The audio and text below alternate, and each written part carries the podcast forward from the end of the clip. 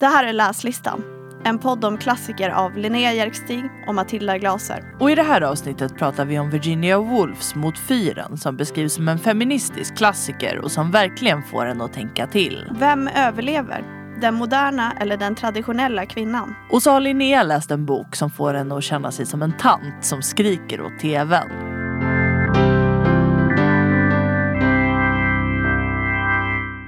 Hej och välkomna till Läslistan, en podd av mig Matilda Glaser. Och mig, Linnea Jerkstig. Idag har vi läst Mot fyren av Virginia Woolf. Vill du Linnea berätta lite grann om vad den här boken handlar om? Ja, jag ska försöka förklara vad den här boken handlar om. Egentligen intrigmässigt kan man säga att den inte handlar om så mycket. Mm. Den handlar om en ung pojke, James, som jättegärna vill åka till fyren som han ser liksom, på andra sidan sjön från deras sommarhus. Eh, och han befinner sig där i sommarhuset tillsammans med sina föräldrar, Mr och Mrs Ramsey, som också har bjudit in lite olika kompisar till familjen. Så det handlar egentligen om att de befinner sig i det här huset och sen Alltså den är uppbyggd av tre delar. Så i första delen befinner de sig i det här huset. I andra delen så går tio år och det händer, inte så mycket, men det händer också väldigt mycket. Och sen eh, sista delen avslutas då med att de kommer tillbaka till det här huset och det här begäret av att komma, eller åka till fyra kommer som tillbaka. Eh, så man skulle kunna säga att intrigmässigt händer det inte så mycket. Men det händer väldigt mycket i de här karaktärernas huvud. Typ. Just det. Och det är väldigt många karaktärer. Väldigt många karaktärer. För vi har alltså som du säger Mr och Mrs Ramsey. Vi har deras barn som jag inte ens vågar säga på rak arm hur många det är. Nej. Men ganska många. Men många får vi en ganska ytlig eh, bild av. Liksom. Får vi inte dyka in i deras huvuden direkt. Egentligen alla utom James. Och han får vi inte heller Precis. komma särskilt nära. Och lite lite Cam också ju. Ja just det, Cam. Eh, men Eh, utöver dem så finns det som du sa Linnea olika vänner och bekanta till familjen eh, och däribland den viktigaste av alla, kanske den viktigaste karaktären i hela boken är ju Lily. Mm. Vars efternamn är? Lily Briscoe. Lily Briscoe. Eh, och sen har vi ett gäng andra karaktärer som vi kommer återkomma till. Mm. Eh, Ja. Exakt. Vi skulle bara kunna nämna något kort om Lily också. För det, hon är ju liksom där i egenskap av familjevän. Men hon har ju också ett väldigt stort intresse för att måla. Ja. Och den här målningen och hennes liksom, arbete med målningen tar ju ganska stor plats i boken. Verkligen. Och en ganska väsentlig del i boken också. Och spänner, precis som det här besöket eh, till fyren, så spänner det över de här tio åren och eh, finns kvar även när allting annat har ställts på sin ända. Det som händer under de här tio åren kan man ju säga också är första världskriget med allt vad det mm. innebär. Så att det är en ganska förändrad familj som återvänder till det här sommarstället som jag tror ligger i Skottland va? Jag vet inte, typ Saint, Saint Ives tror jag det heter. Okay, Men det ligger någonstans i England, Skottland. Mm. Men, eh, och då när de kommer tillbaka till det här huset så är det också väldigt förfallet. Och mm. liksom ingen har tagit hand om det egentligen. Nej men precis, tiden har gått, samhället har förändrats och familjen har förändrats väldigt mycket under de här tio åren. Eh, och jag måste säga att jag tycker att det greppet, den här mittendelen av boken av de tre när de här tio åren passeras och det berättas genom husets förfall. Mm. Det tycker jag är ett superintressant grepp som dels eh, bryter totalt mot eh, hur boken i övrigt eh, ser ut. Och kanske att det blir lite långrandigt efter ett tag. Man fattar liksom vad det är hon vill åstadkomma med det. Men eh, jag tycker att det är ett väldigt spännande grepp att låta husets förfall illustrera tiden som passerar. Och sen bara i parenteser så berättar eh, Virginia Woolf också de här helt avgörande händelserna för mm. familjen som dödsfall och andra liksom avgörande saker som också pågår under den här tiden. Men det är huset som är huvudrollen mm. i det avsnittet av boken. Jag håller absolut inte med dig om att det var långrandigt. Det är inte så kort, eller den Nej. delen är inte så lång. Eh, men det inte. Sen tycker jag precis som du säger, att det är jätteintressant med att det är huset som liksom står i centrum och alla dödsfall sker i parenteser. Och, alltså, det är ingen av karaktärerna som ens reagerar på dödsfallet äh, dödsfallen under den här perioden utan det bara nämns i förbifarten. Mm. Men jag tycker också att det blir så snygg gestaltning för det blir ju som att den första delen och den andra delen utspelar sig, nej tredje delen utspelar sig egentligen bara på en dag. Ja, exakt. Eh, och då blir det som att tio år kan gå och man kommer liksom inte ihåg dem, de bara sker. Ja. Men just den här dagen när vi åt middag med den här, Ja. det här sällskapet. Det kommer man ihåg i detalj. Typ. Och att det blir ganska snygg gestaltning av typ minnet Ja, och hur det precis. funkar. Det visar sig ju vara två liksom på något underligt vis totalt avgörande dagar i de här människornas liv. Mm. Även om det ju i, i liksom egentligen kanske i de där dagarna däremellan, krigsutbrottet, freden, alla de här grejerna. Det är ju de verkligt stora händelserna. Men på något sätt för de här karaktärerna så är de här dagarna när de bara befinner sig på det här, i det här sommarhuset, de går omkring, någon börjar måla en tavla, eh, någon planerar middagen och läser för sitt barn. Det är där livet sker. Men det är en väldigt fin, alltså det är så m- livet är och det är så det Mm. är för människan. Liksom. Att stora händelser kan hända i världen och det kan ju spela roll Mm. såklart. Men det kanske inte är det som känns allra närmast. Nej. Nej precis. För på något sätt är det ju ändå ganska fina stunder de kommer ihåg Ja. också. Det är ju inte... Nej visst. Visst. Ja, nej men vad ska vi säga? Kan vi säga någonting mer om, om eh, karaktärerna? Vi kan väl säga att eh, Lily då, hon, är ju, hon symboliserar ju verkligen liksom eh, norm, liksom brottet mot eh, kvinnoidealet på den här Mm. tiden.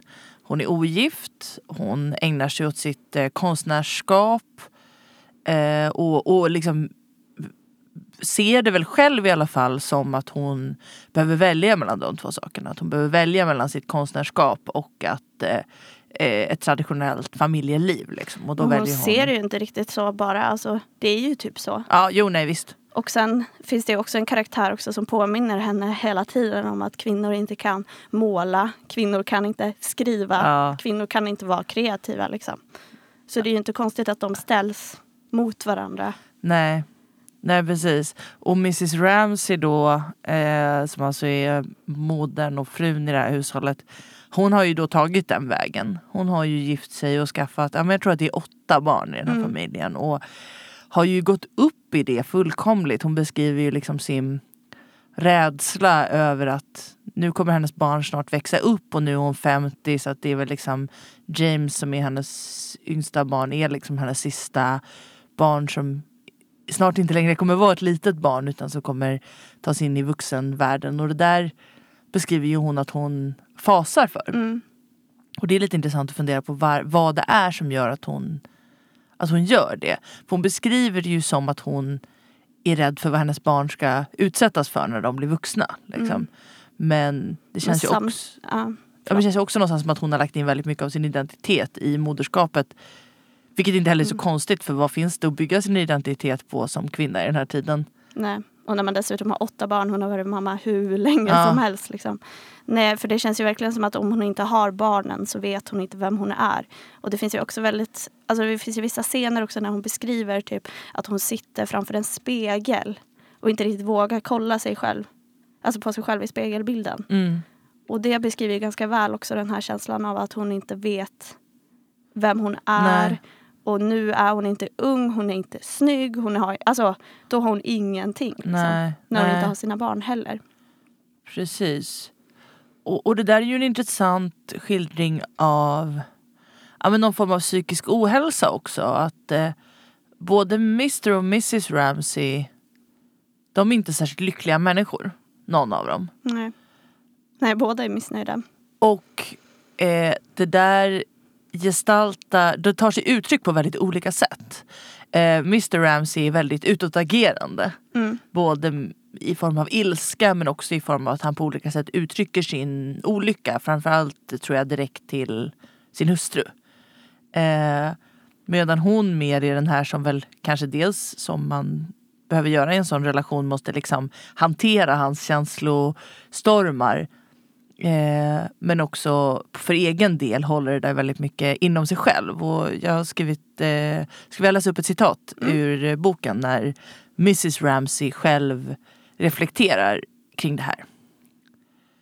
Hon hörde honom. Han kunde säga de sorgligaste saker men hon märkte att så fort han hade sagt dem verkade han gladare än vanligt. Alla dessa fraser var en slags lek för honom, tänkte hon. För om hon själv hade sagt hälften av vad han sa skulle hon ha skjutit sig en kula för pannan för länge sedan. Ja, det är starkt. Ja, det är faktiskt det. Jag vet inte vad jag ska säga om det. Det kanske egentligen talar för sig självt. Mm. Men jag kan säga en annan rolig sak, eller rolig, en annan sak om just eh, Mr Ramsey. Mm. Och han, de har väldigt olika självbilder, han Mm. och Mrs Ramsey. Och Mrs Ramsey är väldigt orolig och eh, orolig över att hon inte ska verka smart och inte ska kunna någonting. Och han själv sätter ju sig själv på en ped- pedestal. Och han tycker Mm. att han är den smartaste i världen. Och någonting som jag tycker eh, tydliggör det väldigt mycket är hans så kallade alfabetstänk. Ja, Att han typ tänker, jag kommer inte riktigt ihåg hur det var, men han tänker liksom att alla människor kan tänka olika långt i alfabetet. Typ. Ja, precis. Om man tänker till R så är man en vanlig medelmåtta människa. Typ. mm, men att precis. han- Nej, Nej precis, är Men- det väl hans, där någonstans är han och det upplever Ja, han som ganska smart men då inte fulländat för man har inte nått hela vägen till Z i det här fallet Nej. det är engelskspråkigt. Men typ att en liksom- medelmåtta människa kan tänka till Q. Typ. Så han är lite smartare Ja. än alla andra. Typ. Exakt. Nu var jag tvungen liksom, att tänka på äh, alfabetet och bara vilken ordning kommer Q och R? ja, liksom, Men det är ju ganska roligt att han har det här tänket ja, eh, och hela tiden tänker att han är lite smartare, lite bättre än ja, de andra. just det och han försöker liksom kvantifiera intellektet på något vis. Ja, Och det känns ju också som att han tycker väldigt mycket om, är det Charles Tansley, en av de här familjevännerna som skriver någon form av uppsats eller någon form av akademiskt arbete. typ. Ja. Eh, och att det känns också som att han tycker kanske lite om honom lite mer. Att han kan se sig själv i honom på något sätt. Ja men precis, han är väl lite en protégé. Det är för övrigt Charles, Charles Tansley som säger att kvinnor varken kan måla eller Det hade eh, inte William. skriva. Nej jag tror att det är Charles Jo, Tansley. jag är säker på att det är William. Nej okej, det kanske Huh? är Charles. Hjälp, okej. Vi vet Det är inte någon vem av dem i alla fall. Det är Ehm, inte så viktigt vem. Nej. Eh, Men jag tänker, alltså på tal om de här skillnaderna som du sa eh, mellan Mr och Mrs Ramsey. ja. Och att den här boken är väldigt mycket uppbyggd av olika kontraster. Mm. Och de är ju en ganska tydlig kontrast mellan manligt och kvinnligt. Ja. Men det finns också tydliga kontraster mellan eh, det konservativa och det moderna. Och att det här liksom är hela tiden som ett snöre som bara drar fram och tillbaka. Förstår du vad jag menar? Alltså i, i eh, Mr och Mrs Ramsey representerar de det konservativa respektive det moderna? Nej, eller jag tänker mer att det är typ Lily, Lily? Ja. och Mrs Ramsey. Just det. Som Mm. re- eh, Ja, men det representerar det moderna och icke-moderna. Det är jag med på, absolut. För på något sätt blir ju Mrs Ramsey bilden av det traditionella Mm. samhället medan Li- Lily blir liksom någonting annat. Ja, just det. Och, men och trots allt det här, jag menar Mr Ramsey framstår ju inte som en eh, särskilt sympatisk person. Det är ju egentligen bara hans hustru Mrs Ramsey som beskriver honom i särskilt positiva ordalag. Mm. I övrigt beskrivs han väldigt mycket eh, på ett ganska negativt sätt. Men trots allt det här så i många avseenden så tycker jag att Mr och Mrs Ramseys relation, skildringarna av den, de är ganska vackra. Mm, det tycker jag också.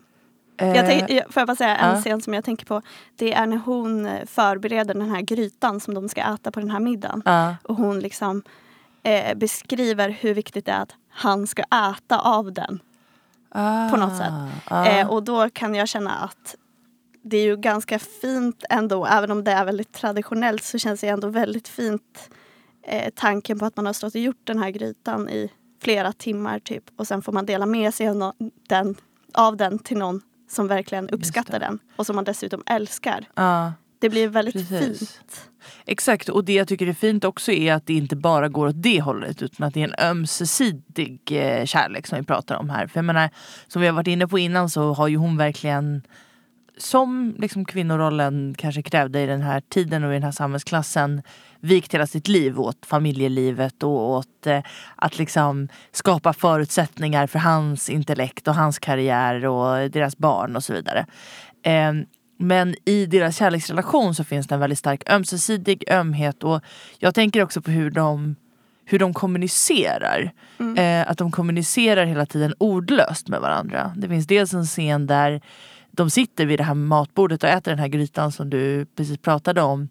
Där de har en hel konversation med varandra utan att prata för de sitter vid varsin ända av bordet.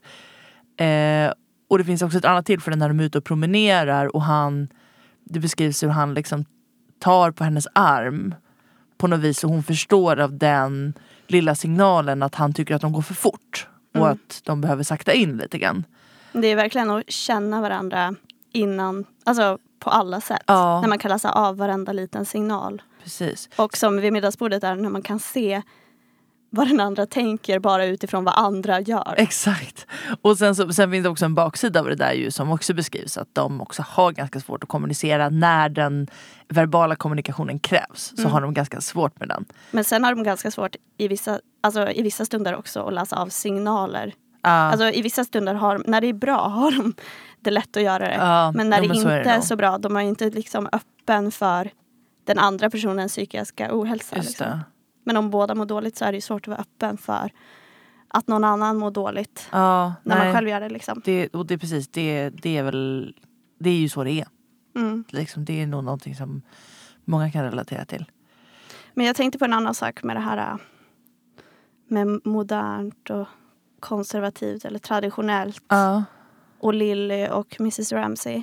Och en sak som jag tänker ganska mycket på efter att jag hade läst den här boken det är ju att alla mödrar i boken Mm. dör. Mm. Mrs Ramsey dör och Mm. hennes dotter dör när hon, under en förlossning. Eh, Under den här men den enda, tioårsperioden. ja exakt, tio års, då hände båda de här dödsfallen. Men den enda som överlever av kvinnorna eh, är de som inte har barn. Ja, Och framförallt Lily då, som också får sista ordet i den Mm. här romanen. Mm. Så på något sätt framställs ju henne och, eller hon och hennes ideal som typ vinnaren. Eller den, den som tar sig ur liksom allting oavsett vad. Ja.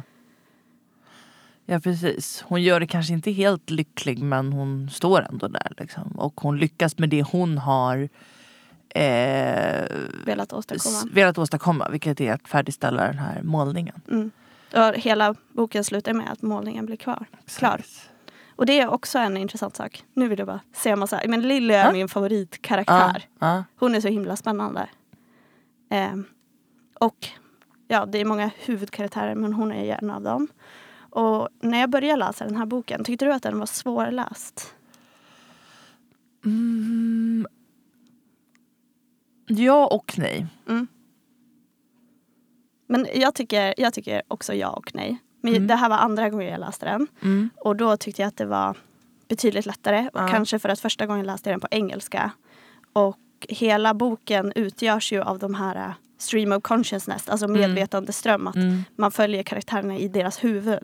Vilket gör att man kan tänka på en grej och sen bara tänka på någon annan grej och sen tänka tillbaka på den första grejen. Så man måste vara väldigt vaken i läsningen Precis. kan man säga. Och, och, och det andra som har med det att göra tänker jag också att det här att perspektiven skiftas hela tiden och ibland så måste man gå tillbaka lite grann för att se men hmm, vem är det egentligen som, som tänker nu? Ja exakt, för man glömmer bort vem det var. Ja, Eller man tappar bort sig liksom. exakt. Men jag tyckte i början att det var lite svårt så här. Men hur ska jag tänka på den här äh, boken för att förstå den? Ja, Och sen tänkte jag att den var som en målning. Att så här, Ah. lite kan pågå där i det hörnet och lite kan pågå samtidigt i det andra hörnet. Och att saker kan hända parallellt. För många saker händer ju samtidigt. okej. Och då när jag tänkte så blev det lättare för mig att förstå helheten. Ah, ja, ja. Och då tänkte jag att man skulle kunna tänka att Lily är Virginia Woolf. För det är mycket paralleller mellan skrivandet och målandet. Just det. Och samtidigt som saker händer i den här romanen så målar hon också på sin målning. Och när saker inte händer så målar hon inte. Ah. Och att hon typ hela tiden tänker på sin målning, typ under den här middagsscenen som vi har pratat om. Så gör Mrs Ramsey någonting som hon som får henne att tänka på, ja ah, men jag flyttar det där trädet i målningen så blir det mer korrekt. Typ. Just det. Och sen avslutas ju hela romanen med att hon målar klart målningen. Ja, Och därmed har romanen skrivits färdigt. just det. Så att på något sätt är boken en målning. Typ. På något sätt är det ju många delar i boken och främst Lillys karaktär som påminner om Virginia Woolfs liv.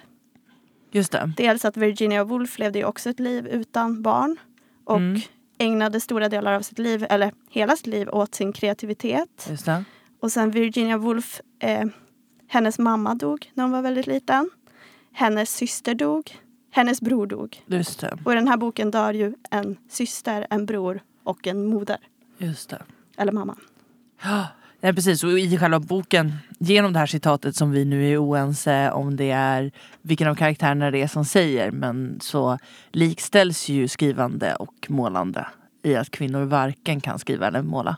Nej, Så det exakt. känns ju inte som en helt långsökt eh, teori tänker jag, att, att det är eh, de, eh, vad ska man säga, samman- kopplas samman eller det är samma typ av konstnärliga praktik. Nej. Ja, jag har inte alls tänkt på det på det sättet tidigare men eh, det, jag håller, jag, det, det är jätteintressant perspektiv verkligen.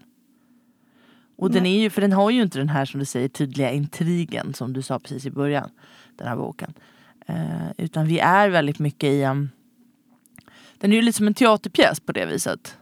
Att eh, det finns en scen Mm. och sen så som är det här eh, huset och trädgården och stranden nedanför och så vidare. Och sen så får vi dyka in eh, från den här sidan av scenen så kommer de här två karaktärerna Mm. ut och har ett samtal och en konversation. Sen så byts perspektivet till två karaktärer i andra änden av scenen som kanske står och tittar på vad de här gör där Exakt. borta och pratar om det. Eh, och det är klart att det som jag kanske då visualiserar som en scen Mm. kan ju också visualiseras som en målning. Ja. För det var exakt det jag menade med Ja. att jag tänkte på den som en målning. Ja, Och man är inte så van att läsa böcker där det händer saker samtidigt. Nej. Utan då händer det oftast någonting och sen händer samma sak igen ur en annans perspektiv. Men inte att det händer liksom samtidigt hela tiden. Men det är väl det som, eller jag älskar den här boken. Och jag tror att jag gör det för att det finns sånt djup i den. Alltså man kan läsa den och uppleva olika saker varje gång. Ja. Och att det finns många olika saker som man kan tänka på och fundera kring. Och vrida och vända på. Älskade du den även när du läste den första gången? Nej. Okej, vad intressant. Men jag tror mycket att det var för att jag läste den på engelska och det blev just lite det. för svårt att hänga med helt enkelt. Ja, jag tänker att det jag saknar i, personligen när jag Mm. läste den här boken. Jag tycker också att den är bra. Jag tycker att den har många väldigt intressanta aspekter Mm. och att den är väldigt stilfullt skriven på många sätt. Det jag saknar är att jag skulle vilja gå mer på djupet med karaktärerna. Mm. Jag känner inte att jag kommer riktigt nära någon av karaktärerna. Eventuellt undantaget Lilly. Mm. Och därför uppskattar jag delarna där Lilly är med mest. Och det kanske har att göra med att jag kan relatera till henne. Men också att eh, jag känner att hon får lite mer, lite mer tid. Liksom, Mm. Och eh, blir en lite mer eh, eh, flerdimensionell karaktär. Ja, men hon är väl den karaktären som får störst utrymme egentligen. Och, och när boken då även berättas ur andra karaktärers perspektiv. Hade den berättats helt och hållet ur hennes perspektiv Mm. så hade ju det varit en sak. Men nu får vi ju höra historien ur de andra karaktärernas perspektiv också. Och de delarna, vissa av de delarna faller lite för mig för att jag inte känner att jag får gå in tillräckligt mycket på djupet i de karaktärerna för att kunna förstå Mm. deras tolkningar av det som händer. Du känner inte att du får chansen att lära känna dem. Exakt. Jag tycker det är jätteintressant för att Lily säger det vid ett tillfälle i boken. I slutet när hon pratar om eh, Mr Carmichael som är en annan av de här som, och han är ju verkligen bara i periferin hela tiden men också är en av de här vännerna. Och han, hon säger då, eller tänker om honom. Detta var ett sätt att lära känna människor tänkte hon. Att känna konturerna, inte detaljerna. Mm. Och det är lite så jag känner att många av de här karaktärerna eh, är skrivna av Virginia Woolf. Att Det man är får lära känna konturerna. vad heter det, spot on beskrivning Eller hur? av att lära känna någon. Det är väldigt intressant att hon har, hon har eh, beskrivit min kritik mot den här boken i boken. Virginia Woolf var Eh. medveten om att folk skulle kunna känna så här. Nej, men det kan Skrev vara så också kritik. Ja. Det kan ju också vara så att det är ett medvetet grepp från hennes sida. Att det finns en liksom tillknäppthet i det här som är medveten och som kanske också speglar tiden delvis. Mm. Men jag Men- saknar lite det. ja men jag förstår. Men vi kan väl i alla fall komma överens om att den är otroligt välskriven Ja, bok. ja, ja. Och det känns verkligen som att det finns inget överflöd. Nej, Och allting liksom kan få en mening om man vill Ja. att det ska ha en mening. Typ. absolut, absolut. Jag kan känna lite i den tredje delen. Men det skulle nog vara intressant att läsa om den. Mm. För att när jag läste den nu då kände jag att så här, jag förstår inte riktigt vart det här är på väg. Nej. Och med det, och att då kändes det lite, alltså det är ju inte långt för det är inte många sidor. Men liksom lite utdragen Mm. process när inte jag förstår vart den är på väg. Nej. Och Den- inte förstå meningen liksom Mm. med. Precis, Nej. precis. Och det gör man ju när, när man har nått in i mål så att säga. Men på vägen dit så kände jag mig lite eh, Jag sökte liksom efter målet Mm. och då kanske jag inte kunde uppskatta läsningen. Så det är nog värt att läsa om den av den anledningen tror jag. Men jag tycker också, eller vi kan ju prata lite om fyren. Vad är den här fyren Mm. egentligen? Och jag tror också att det är en väldigt stor, eller en central del till varför jag tycker om boken är ju att fyren är ju en generell symbol. Mm. Att liksom man kan tolka den eh, på olika sätt. På vilket sätt man vill Mm. egentligen. Och det gör ju också att det här är en bok som man kan läsa om och om igen och få helt olika upplevelser av den beroende på men kanske var man är i livet Ja. eller vad man tycker är viktigast just nu. Och det är väl kanske därför det är en klassiker. För att man kan sätta så mycket innehåll eh, ja, men i den här fyran och i den här berättelsen. Mm. Men hur tolkade du fyran? Vad är fyren? Vad symboliserar den? Jag vet faktiskt inte riktigt. Jag har inget bra svar på det faktiskt. Vad, ska, vad skulle du säga? Jag skulle säga typ hoppet. Det mänskliga hoppet. Och drömmen om någonting annat. Ja, för det är ju intressant i slutet, apropå karaktärer som jag inte får lära känna så väl men som jag vill lära känna väl. Mm. Så är ju det de två yngsta barnen i familjen, James och Cam, som ju deltar i den här turen mot fyren när den till slut blir av. Mm. Efter tio år. I båten egentligen så är det första gången som vi får höra eh, deras tankar och få ta del av deras perspektiv.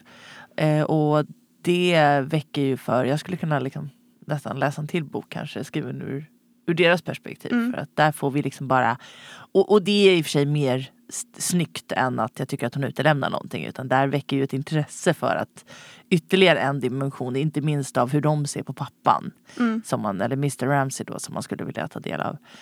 Men att för dem är ju också, om vi pratar om det här med konst, det konservativa respektive det moderna eller kanske lite så här då det gamla eh, liksom det gamla Europa mot det nya. Liksom. Det här är ju Mm. en helt avgörande tid. Liksom, industrialiseringen och samhället håller på att förändras och första världskriget och alla de här grejerna. Att de representerar ju framtiden i det. Mm. De är ju framtiden. Ja, verkligen. Barnen liksom. Mr Ramsey är ju rätt gammal vid det här laget och alla de här andra som liksom börjar eh, Skrumpna de representerar ju dåtiden. Det här är ju liksom mot slutet av deras liv. Alla de här egentligen gamla vännerna som möts igen på, i det här huset är ju liksom de är på väg att försvinna ut. Mm. Och de här barnen är på väg att ta plats på scenen. Mm. Och det finns väl en symbolik i det att det är de som beger sig av till fyren då. Mm, att de liksom får möjligheten att upptäcka det nya. Eller? Ja, ja. Jag vet inte, jag bara hakar på din tolkning här. Ja. Jag har faktiskt inte tänkt igenom det Ja, men för man kan ju också tolka det som eh, eller det känns kanske lite mer som att det är den tolkningen du gör, att fyren är någonting nytt. ja. Och huset är det konservativa. Det. Och då liksom Mm.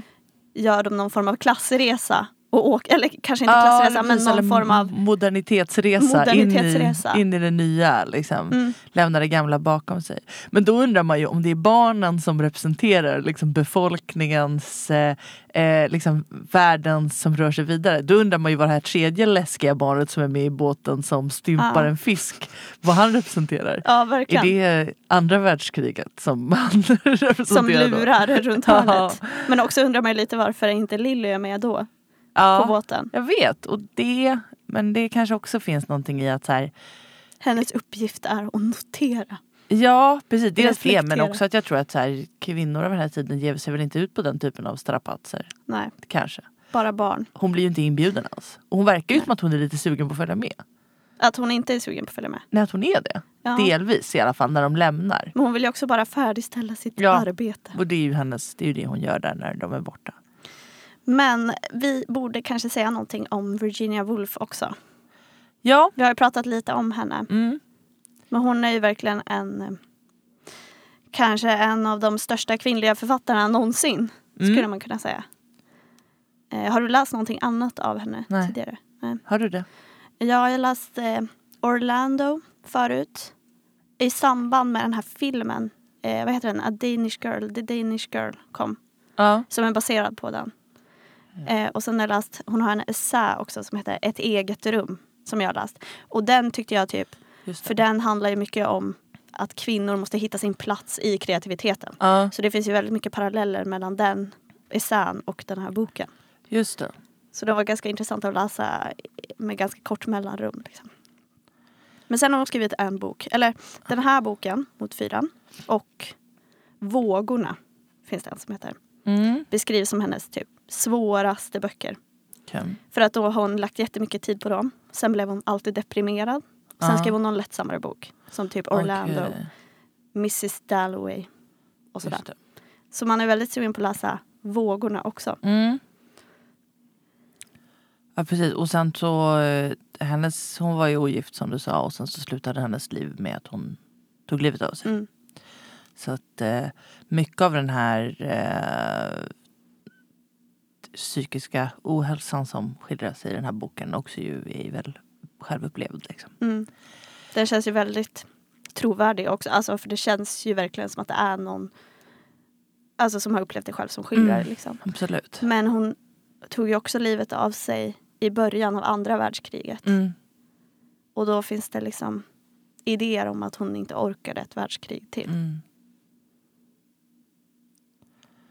Ja men du var inne på att hon liksom har skrivit om det här med liksom den kvin- det kvinnliga konstnärskapet och erövrat det och så vidare.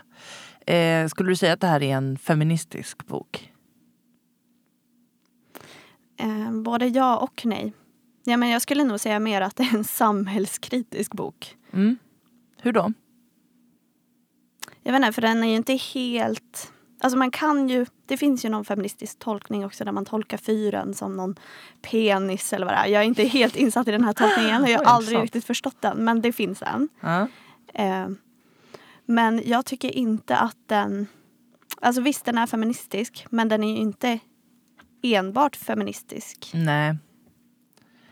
Men det behöver det väl i och för sig inte heller vara. Nej, Men jag tänker modernitet, vi pratar ju liksom om att typ Lilly representerar det moderna. Hon representerar ju också den kvinnliga eh, liksom rätten till skapande Absolut. och att få leva ett självständigt liv. Liksom. absolut. Det ena behöver inte utesluta det andra tänker jag. Alltså jag tänker inte att man behöver göra en vi är ju inte, jag höll på att säga vi är inte litteraturvetare men du är ju det. Nej, det är. Eh, men eh, att man, att jag menar, vi behöver ju inte, vi behöver ju inte lägga ett specifikt tolkningsraster Nej. på det här när vi pratar om det utan vi kan ju prata om det ur flera perspektiv. Ja, men själv, alltså, självklart kan man ju tolka den feministiskt. Och det finns ju många feministiska inslag. Ja, Men det finns ju många andra inslag också. Och den är öppen för flera olika tolkningar kan man säga. Skulle du säga att den är feministisk? men jag skulle väl säga just det att så här, den, den, den illustrerar ju Eh, jag vet inte om det är samma sak att säga att den är feministisk. Det har väl att göra med liksom vilket anslag, vilket syfte Virginia Woolf skulle haft om hon skrivit boken. tänker Mm. jag. Eh, den skildrar ju genom Lilly en eh, kvinna som ifrågasätter eh, de rådande normerna kopplade till kvinnlighet. Och både bryter mot dem aktivt med sin livsstil men också liksom reflektera kring dem. Och jag tänkte faktiskt att jag skulle läsa upp ett till citat Mm, ur gärna. boken. Du får gärna läsa ett citat också om du har det sen. Men, eh, och det citatet som jag har valt ut handlar just om beskriver när de sitter på den här middagen som vi har pratat om tidigare och som ni förstår utgör en ganska central del av den här boken.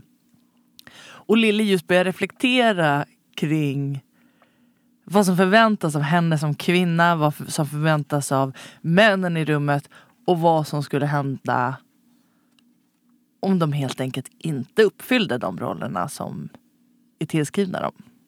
Och det låter så här. Det finns, visste hon, en oskriven lag för takt och ton vars sjunde paragraf till exempel säger att vid tillfällen av detta slag höves det kvinnan att, vad hon än själv må vara upptagen av, skynda till och bistå den unge mannen mitt emot så att han kan få blotta och befria sin fåfängas, sitt trängande självhävdelsebehovsskelett.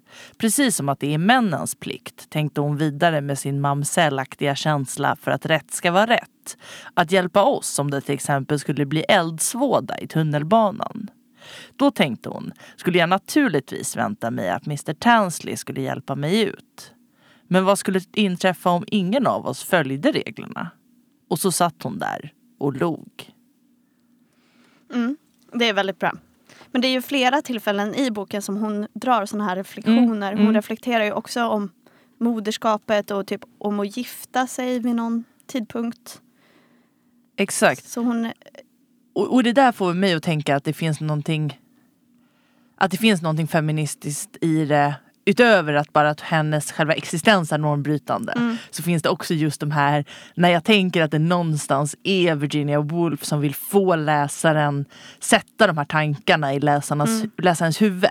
Vad skulle hända om vi inte levde på det Mm. att det sättet finns som vi lever idag? Uppmuntrar till någon reflektion Exakt, en liten, liten tankeställare som hon ändå placerar in Mm. eh, och liksom planterar hos läsaren. Istället för att säga till läsaren att så här borde det inte vara, Mm. vi borde ändra på det här. Så liksom låter hon läsaren själv fundera kring det. Och då blir det också som på något sätt när hon låter Lilly få det sista ordet. Exakt. Så blir det en ny dimension av det. Jag skulle kunna läsa lite av Lillys sista ord. Mm. Göra något så olämpligt som att läsa slutet. Förlåt. det var gjort. Det var färdigt. Ja, tänkte hon och la ner pel- penseln fullkomligt dödstrött. Jag har haft min vision. Ja. Där slutar det. Matilda, har du läst något annat eh, som du skulle vilja tipsa om eller prata om? Alltså, jag känner faktiskt att jag måste prata om en bok som jag precis har börjat läsa. Mhm. Och det är Levande och döda av Han Kang. Mm. Har du hört talas om den? Eller om Nej. henne? Men jag eh, var faktiskt på Bokmässan i höstas och såg ett seminarium med henne. För det var ju Sydkorea som var temat och då var hon en av huvudgästerna. Exakt. Hon är ju alltså en sydkoreansk författare och eh, hennes mest kända bok troligtvis, och i alla fall i Sverige, eh, är Vegetarianen. Mm. Och eh, Den Det- står på min läslista. den står på din läslista. Jag har läst den och jag måste säga att jag faktiskt var lite mm, splittrad när jag läste Mhm. den. Eller väldigt splittrad. Och det där har nog med lite olika skäl att göra. Att jag hade ganska höga förväntningar på den. Mm. Att jag nog hade förväntningar på den som inte riktigt överensstämde med vilken typ av bok det faktiskt var. Mm. Och för man har också- verkligen hört bra saker om den. Det är Mm. därför jag är sugen på den. Precis. Och också att jag precis hade läst Ett litet liv. Precis Ah, okej. innan jag började läsa den här. Eh, vilket ju är ett helt kapitel i sig. Liksom. Man får aldrig läsa en bok eh, precis efter ett litet liv. Det går liksom inte.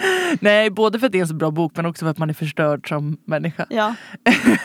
Men eh, så, det, så av många olika skäl så liksom den vi kan prata mer om den boken vid något tillfälle. Den är jättespännande på många sätt men jag tyckte också att den var eh, väldigt eh, eh, Den är både så skruvad och så eh, liksom men den, den tar inte det skruvade hela vägen så den lämnade mig som läsare någonstans mitt emellan. Vad är verkligt? Vad är inte verkligt? Eh, vad är liksom på ett konceptuellt plan och vad händer på riktigt på något vis. Ja, men Jag det blir var- jättesugen. Jag älskar att bli lämnad i sticket. Ja men vad bra, då kan vi prata om den vid något annat tillfälle. Ja, det eh, det vore faktiskt spännande och jag ska nog läsa om den, det är en väldigt kort bok. Eh, Levande och döda i alla fall eh, ska jag nu eh, ge en chans. Eh, och som jag pratat innan i podden så har jag en tendens att dras till böcker som förutom liksom själva läsupplevelsen också kan lära mig någonting nytt. Mm. Och det kan vara om ett land som jag aldrig har varit i eller vill veta mer om eller om en historisk händelse kanske eller som i det här fallet eh, om, för den här boken handlar nämligen om... Får jag bara eh, säga en sak? ja. Det känns verkligen som att du har det som tema i din läsning. Ja, jag vet. Att du vill Och- lära dig någonting. och jag har ganska nyss insett det. Ja. Jag har all, alltid haft det men jag har precis nu insett det. Liksom är det genom podden? Att du alltid kommer tillbaka till och Eh, reflektera ja, det- över vilka böcker Det du var har läst? precis innan vi började podda faktiskt som jag insåg det. Så här, såg den gemensamma nämnaren mellan otroligt många böcker som jag har läst och dras till och tycker väldigt mycket om. Eh, och, och i det här fallet så eh, handlar det om eh, studentprotesterna som inträffade i Sydkorea 1980 och som eh, hade en dödlig utgång. Och det här är verkligen ett historiskt skeende som jag absolut inte visste någonting om innan jag började läsa.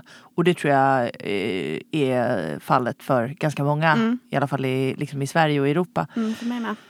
Och eh, med det sagt så har jag kommit alldeles för kort i den här boken för att kunna säga någonting om den just nu. Mm. Men när vi publicerar det här avsnittet då räknar jag med att ha läst ut den. Så att om ni går in på vårt Instagramkonto, podden Läslistan, så lovar jag att lägga upp en eh, liten recension eller tankar kring den här boken där. Kul! Det ser vi fram emot. Så in på podden Läslistan på Instagram.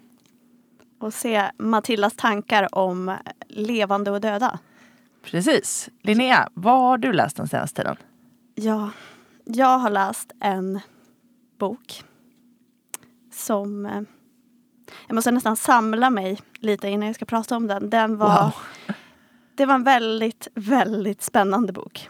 Den heter Köttets tid och är skriven av Lina Wolf. Mm, Jag har läst en bok av henne tidigare, eh, De polyglotta älskarna. just det. Och den var jag lite tudelad kring. Mm. Men jag råkade se den här på biblioteket och tänkte ja men nu har jag chansen, nu lånar jag den.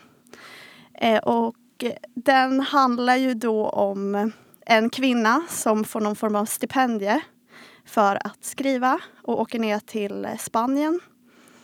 Eh, och när hon kommer till Spanien så sätter hon sig på en bar och träffar en man. De har liksom ingen sexuell kemi eller sådär. Men de börjar prata med varandra. Mm. Och det framkommer att han är väldigt rädd och orolig. Eh, men han kan liksom inte riktigt berätta varför. Och sen frågar han Men du har ju en stor lägenhet. Kan inte jag få flytta in hos dig imorgon? Okej. Väldigt konstigt. Mm. Och då börjar hon eh, fundera på det och tänker lite och sen landar hon väl någonstans i bara, ja, varför inte? Alltså, jobbigt att vara ensam i tre eller fyra månader eller hur länge hon nu är borta. Mm. Så han flyttar in och i samband med att han flyttar in så börjar han också berätta om varför han är så rädd. Mhm. Och jag kan berätta lite kort men det är ju verkligen som läsare att man sitter bara på nålar och man får, hon är väldigt bra så här på att skriva in lite nyanser då och då så att man får en känsla av att någonting konstigt kommer hända. Okej. Ja, du får inte avslöja för mycket nu för att eh, Nej men jag jag ska berätta såld. lite kort. Och okej. det är att han har varit med i en tv-show som heter Köttets tid, som boken. Okej. Och där, eh, det går ut liksom på att man ska bli renad eh, av en nunna och två karaktärer som heter eh, Miss Pink och Mr Blue. Okej. Får du inte rysningar? Jo, Jag låter... får rysningar när jag tänker på det. Jo, det låter väldigt obehagligt allt det här faktiskt. Konstigt, lika delar helt konstigt och ganska läskigt. Helt konstigt, ganska läskigt och ganska spännande. Ja. Och nu vill jag inte berätta något mer för jag tycker Nej. att ni borde läsa den. Eh, och sen, det blir också så här, ju mer man läser så känner man också så här, hur ska hon få ihop det här? För det här är så vrickat. Men Ja. hon får ihop det. Och den är jättebra. Och den här boken, alltså det är verkligen en sån bok som man, jag blev som jag blev eller jag blev som min farmor när vi tittar på film. Att man sitter så här och hon säger alltid så här bara, nej gör inte så. Gå Ah. tillbaka! Sluta! Skriker åt tvn ja. Du Ja, skrek exakt. åt boken. Jag satt och skrek åt boken. Men den var Wow. jättespännande. Jag rekommenderar den verkligen. jag, är, jag är helt såld. Jag tror att läsarna är, eller lyssnarna är det också. Ja, du borde läsa den så kan vi Ja. spoila sen. Ja precis, då får vi göra ett spoileravsnitt. Eh, ja men kanon, ska vi börja avrunda här eller? Ja, det gör vi. Det är dags att sätta punkt. Eh, tack för att du lyssnar. Följ Mm. oss gärna på Instagram på podden Läslistan om du inte gör det. Och sätt betyg. Sätt gärna ett betyg på oss eller vår podd i podcaster så blir vi jätteglada.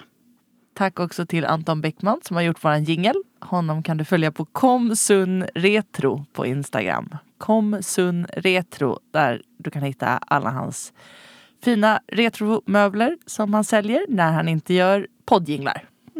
Jättefina. Tack så mycket. Tack för att du lyssnar. Vi hörs. Hej då!